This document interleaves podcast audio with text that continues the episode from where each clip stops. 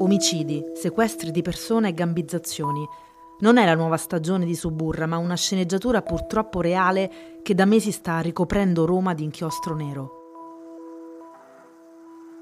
Dentro Roma.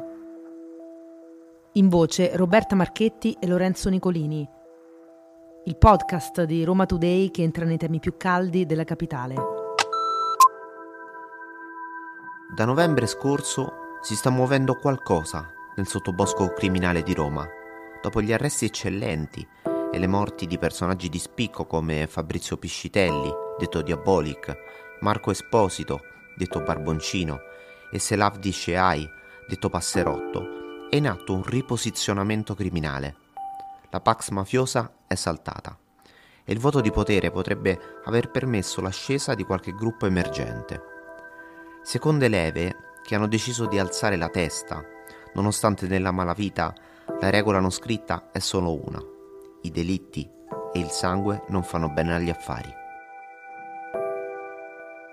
Eppure negli ultimi 52 giorni per strada si è tornato a uccidere.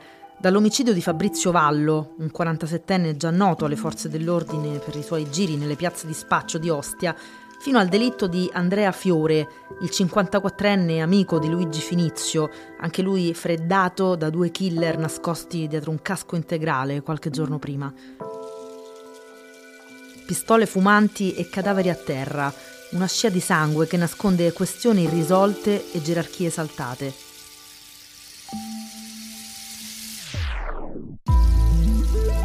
Gli inquirenti sono al lavoro e la capitale, ancora senza prefetto dopo l'addio di Bruno Frattasi, passato alla cybersicurezza nazionale, chiede risposte. Roberto Gualtieri nei giorni scorsi ha ammesso il problema, sottolineando però che Roma è tra le città più sicure del mondo. Un dato percepito anche dai turisti, ha detto, e avallato dai numeri che parlano da soli. Non parliamo di una emergenza sicurezza per le persone e i turisti, ha detto ancora Gualtieri, ma stiamo parlando della presenza a Roma di piazze di spaccio, crimine organizzato che porta con sé episodi che poi vedremo se sono sgarbi puniti o compiuti per impadronirsi di alcune piazze. Per capire cosa sta accadendo a Roma in questi giorni, una premessa è d'obbligo. Roma è un supermercato della droga aperto H24. La posizione è strategica, ci sono due aeroporti e il litorale. Fiumicino, Civitavecchia, Anzio e Nettuno, in provincia di Roma, sono dei canali preferenziali per l'arrivo e l'invio della merce. E poi ci sono le grandi arterie, insomma lo sballo in città arriva e gravita. Secondo l'ultimo rapporto Mafia nel Lazio, sono almeno 20 i quartieri considerati come fortini della droga a Roma, territori dominati da famiglie o gruppi che fanno dello spaccio il loro principale sistema di approvvigionamento. Sono zone che si basano su una rigida suddivisione dei compiti, sull'impiego sempre più frequente di minorenni e su un diffuso welfare. In sostanza, quelle piazze garantiscono stipendi e assistenza legali, hanno dei dipendenti veri e propri, sono l'antistato e dunque si trasformano in Stato in alcuni quartieri, dando lavoro a chi non ne ha. Ma chi comanda a Roma? L'andrangheta negli ultimi anni ha sempre più allungato le sue mani sulla città, nonostante gli arresti che hanno colpito le famiglie dei Bellocco, dei Marando, dei Filippone, dei Molè e dei Piromalli, oppure come i gruppi criminali albanesi con figure di spicco come Elvis Demce e di Ermal Arapai. La Camorra a Roma in questi anni ha mostrato tutta la sua capacità di inventarsi e reinventarsi, nonostante gli arresti di pezzi grossi come Michele Senese, detto O Pazzo, un punto di riferimento della Camorra romana, eh, o anche Mimì o Professore e dei cosiddetti napoletani della Tuscolana o della famiglia Moccia. Poi c'è la mafia siciliana che a Roma fa affari da anni, dalla droga al gioco d'azzardo passando al riciclaggio di denaro. Cosa Nostra romana lavora e reinveste. Tra le figure di spicco e più recenti c'è quella di Giuseppe Guttaduro, fratello del cognato di Matteo Messina Denaro. Guttaduro, detto il dottore, è stato ed è anche dopo l'ultimo arresto un esponente di spicco di Cosa Nostra Palermitana, un pezzo grosso insomma. E come non dimenticare gli affari dei Casamonica e gli Spada che a Ostia stanno provando a rialzare la testa dopo la scarcerazione, in attesa della Cassazione, di Roberto Spada, la cui testa gli era costata l'arresto dopo la capocciata al giornalista Daniele Piervincenzi e al suo cameraman. Tutti gruppi che negli ultimi 3-4 anni hanno subito arresti eccellenti, hanno generato vuoti di potere, almeno in strada, e qualcuno se ne sta approfittando. La droga ha come sempre il filo conduttore, ma quello che succede in un quartiere non è detto che abbia ripercussioni in un altro quadrante della città. Se si riavvolge il nastro, però balza all'occhio come la vendetta fai da te negli ultimi mesi abbia preso sempre più vigore. Le bande di spacciatori violenti, di fatto, hanno smesso di ingaggiare ex pugili per far valere la propria forza e usano maniere sempre più cruente. Da dicembre 2022 a febbraio scorso sono stati sequestrati diverse persone. Francesco Vitale, Danilo Valeri, Gualtiero Giombini, Cristiano Isopo, Autilia Romano e Autilia Bevilacqua. Due di loro, Vitale, detto Ciccio Barbuto, e Giombini, sono morti. Per l'omicidio di Vitale, un PR barese, in via ufficiale almeno, i carabinieri hanno arrestato due uomini.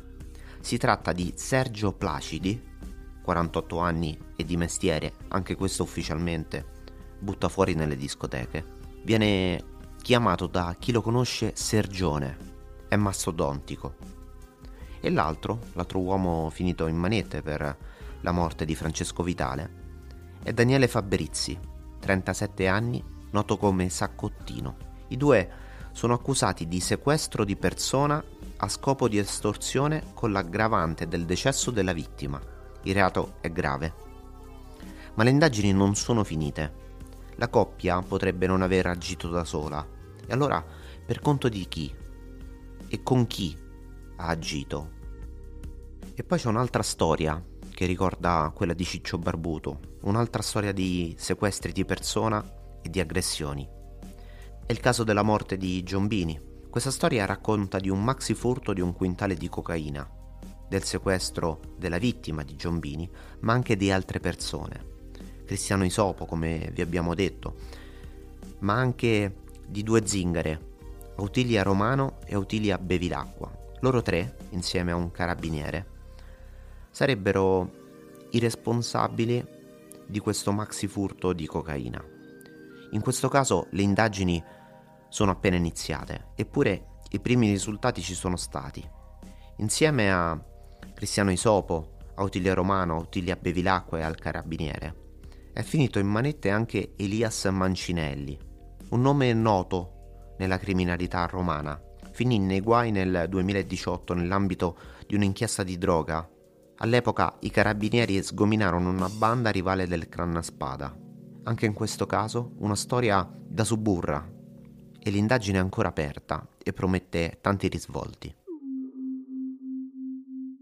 Uomini e donne finiti nelle trappole di chi da loro aveva qualcosa da pretendere, persone sequestrate per debiti, smacchi o furti di droga, agguati, pestaggi e minacce, sangue versato che di recente si è trasformato anche in omicidi. Spostiamoci a Ostia, Qui la situazione è tornata incandescente. Dopo gli arresti che hanno decapitato il clan Spada e prima ancora i fasciani, poi il gruppo dei napoletani e la morte di Barboncino, si è entrati in una fase nella quale non è ancora chiaro chi comanda sul mare di Roma. Lo scorso ottobre Roberto Spada, come detto, è tornato temporaneamente libero. Il suo gruppo è ancora il più forte Poco meno di un mese dopo la sua scarcerazione, questo racconta la recente cronologia, si è tornati a sparare sul mare di Roma. L'apice però si è avuto lo scorso febbraio, fatalità proprio nella zona di Ostia Nuova, feudo degli Spada. Fabrizio Vallo è stato ucciso in strada, una vera e propria esecuzione portata a termine da un killer attualmente ricercato dai carabinieri di Ostia. Pochi giorni dopo, a Fiumicino, i carabinieri, mentre indagavano su quel caso, arrestarono un uomo che in auto aveva bombe artigianali. L'autore dell'omicidio e il movente dell'assassinio di Vallo, però, al momento ancora non sono chiari. Ma la scia di omicidi è lunga e non si ferma ad Ostia, anzi. Arriviamo alla serata del 12 marzo scorso, l'assassinio di Luigi Finizio. È una morte che potrebbe aver innescato un pericoloso effetto domino. Finizio è stato ucciso a colpi di pistola mentre faceva rifornimento, il piano di benzina, in una stazione di servizio al Quadraro, nella zona est di Roma. Anche lui è un nome noto alle forze dell'ordine per i suoi precedenti nell'ambito dello spaccio. Ma non solo, perché Finizio aveva una parentela importante, di quelle pesanti, con uno dei re dei narcos di Roma. Finizio infatti era cugino di Girolamo Finizio, compagno della sorella della moglie di Angelo Senese. Sembra complicato, ma avete capito due cognomi importanti, Finizio, il nome della vittima appunto, e Angelo Senese. Chi è Angelo Senese? Angelo Senese è a sua volta fratello di Michele Senese detto Pazzo. Detto Pazzo perché ha sempre evitato il carcere grazie a perizie psichiatriche leggere, diciamo così. Fatto sta che Finizio muore in un agguato e questa morte potrebbe aver dato un segnale proprio al gruppo dei Senese. L'assassinio, neanche a dirlo, ha avuto i contorni tipici della modalità criminale. Due uomini a bordo di un motorino, entrambi con il volto coperto da casco e con una pistola clandestina. Due settimane dopo l'assassinio di Finizio, un altro omicidio, quello di Andrea Fiore, che di Finizio appunto era amico L'ipotesi degli investigatori, al momento, è che Fiore, carrozziere di professione, sapesse troppo dell'omicidio dell'amico, dell'omicidio di Luigi Finizio. Entrambi in casa avevano della droga. Per questo doppio omicidio le indagini proseguono e il 29 marzo la polizia ha sferrato un altro piccolo colpo. Sono state sequestrate a Pietralata nove pistole, un fucile e una mitragliatrice. Armi 11 che sarebbero servite per foraggiare un gruppo di fuoco.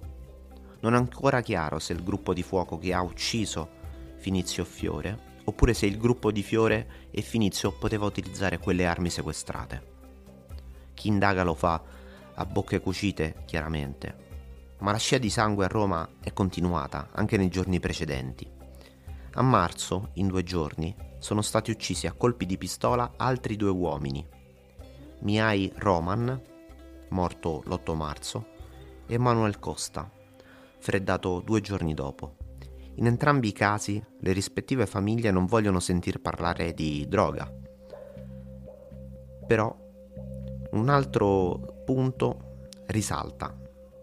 A Roma è davvero facile reperire armi illegali bastano 200 euro a volte per avere una pistola in pugno.